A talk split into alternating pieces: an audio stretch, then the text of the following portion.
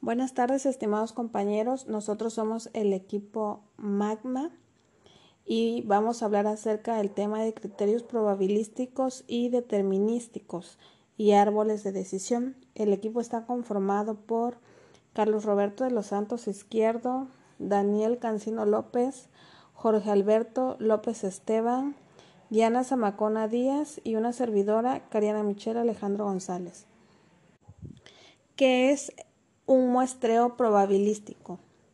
Es un método de muestreo que utiliza formas de métodos de selección aleatoria. El requisito más importante del muestreo probabilístico es que todos en una población tengan la misma oportunidad de ser seleccionados. Este consta de toma de decisiones, definir el problema, analizar el problema, evaluar las alternativas, elegir las alternativas y aplicar la decisión. ¿Para qué se utiliza este método? Este método utiliza la teoría estadística para seleccionar al azar un pequeño grupo de personas, que son la muestra, de una gran población existente y luego predecir que todas las respuestas juntas coincidirán con la población en general. Por ejemplo, es prácticamente imposible enviar una encuesta a cada una de las personas de todo un país para recabar información, pero lo que puedes hacer es utilizar el método de muestreo de probabilidad para obtener datos que pueden ser muy buenos.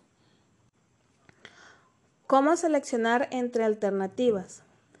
Puedes seleccionar por medio de experimentación, decisión tomada, investigación y análisis y apoyo en el pasado. Buen día, estimados compañeros. Nosotros somos el equipo Magma. Está conformado por Carlos Roberto de los Santos Izquierdo, Daniel Cancino López, Jorge Alberto López Esteban, Diana Zamacona Díaz y una servidora, Cariana Michelle Alejandro González. El día de hoy vamos a hablar acerca del tema mejora continua y sistema de gestión total. ¿Qué es la mejora continua? La mejora continua consta de actuar, planear, hacer y verificar. La mejora continua encana un enfoque sistemático de la gestión de la calidad total. Su uso tiene que ser continuo en la gestión y en todas las actualizaciones de la organización. Herramientas de la mejora continua. Ciclo Deming o también nombrado ciclo PHBA este consta de planear, hacer, verificar y actuar. El proceso de mejora continua, como hemos mencionado anteriormente, se basa en la aplicación del ciclo Deming, el cual consta de las siguientes etapas. También es conocido como PHBA, ciclo de calidad. Uno de los puntos principales a destacar es que este sistema utiliza secuencia lógica, es una herramienta que lleva al mejoramiento continuo, ayuda a identificar o eliminar y es para gestión efectiva. El ciclo Deming, como ya lo mencioné anteriormente, consta de hacer, verificar, actuar y planear.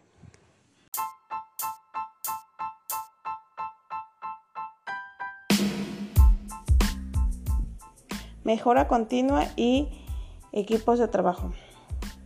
Un proceso de mejora continua es la actividad de analizar los procesos que se usan dentro de una organización o administración, revisarlos y realizar adecuaciones para minimizar los errores de forma permanente. Como concepto, la mejora continua surge en el siglo XX con la intención de mejorar los productos, servicios y procesos productivos.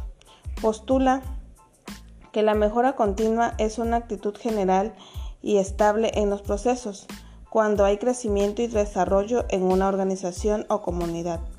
Es necesaria la identificación de todos los procesos y el análisis mesurable de cada paso para llevarlo a cabo. Algunas de las herramientas más utilizadas incluyen las acciones correctivas, preventivas y el análisis de la satisfacción en los miembros o el cliente, Se trata de la forma más efectiva de mejora de calidad y la eficiencia en las organizaciones. En caso de empresas, los sistemas de gestión de calidad, normas ISO y sistemas de evaluación ambiental se utilizan para conseguir calidad total. La mejora continua utiliza básicamente seis pilares para su desarrollo.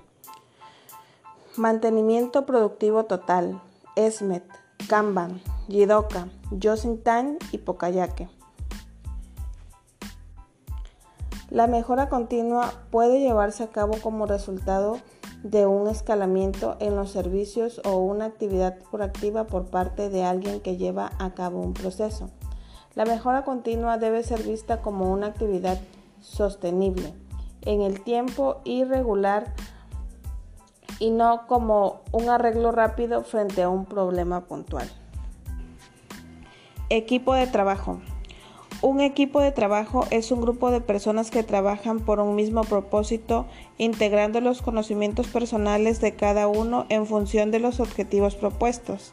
Armar un equipo de trabajo no es tarea sencilla ya que del desempeño de cada integrante dependerá el resultado de los objetivos que se hayan propuesto.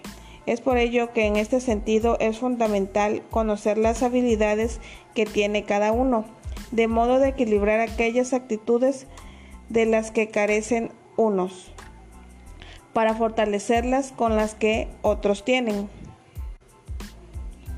Trabajar en equipo significa que durante todo el proceso el equipo realizará retroalimentaciones, colaboraciones y análisis del progreso. Esto con el objetivo de evaluar y corregir inmediatamente lo que están desarrollando, trabajando tácticamente la estrategia. Recomendaciones para armar un equipo de trabajo. Tal como se indicó anteriormente, cuando tienes la posibilidad de armar tu propio equipo de trabajo, intenta que éste abarque la mayor cantidad de capacidades profesionales, sociales y personales posibles, para que así se fortalezca y pueda enfrentar los diversos desafíos que aparecerán en el camino. Entre estas capacidades menciono las siguientes. Capacidad profesional. Se refiere a las habilidades propias de cada profesión u oficio que permiten gestionar los recursos tangibles e intangibles, capacidad social. Estas son aquellas que permiten a las personas establecer y construir relaciones de largo plazo, esto con el fin de mejorar la gestión e impacto del proyecto. Capacidad personal son las capacidades que se alojan en las emociones y la fortaleza mental de las personas, haciéndolas capaces de reconocer y gestionar sus emociones en función del escenario al cual se enfrentan, siendo altamente adaptativas. Para gestionar correctamente un equipo de trabajo es importante saber que por una parte un equipo puede tener un líder que encauzará el trabajo hacia los objetivos propuestos, pero por otra parte debe existir una cultura de trabajo que vaya aportando constantemente al trabajo colectivo sin la necesidad de supervisión constante, es decir, disciplina de equipo. La disciplina de equipo se trabaja programando las tareas personales encomendadas y estableciendo plazos, identificando recursos y proyectando entregas de productos. Al mismo tiempo, y tal como se señaló antes, el equipo debe generar instancias de colaboración donde pueden revisarse las tareas, los avances y ejecutar algunas actividades en conjunto. Estas instancias sirven para resolver los problemas en conjunto cuando en ocasiones una persona ha tenido inconvenientes en el tiempo, en los conocimientos o en la forma de enfrentar el desafío del proyecto, ahí es donde los demás integrantes pueden construir una solución y apoyar al compañero de trabajo, guiando, aportando y tomando parte de sus tareas para realizarlas en conjunto. Por su atención, muchas gracias.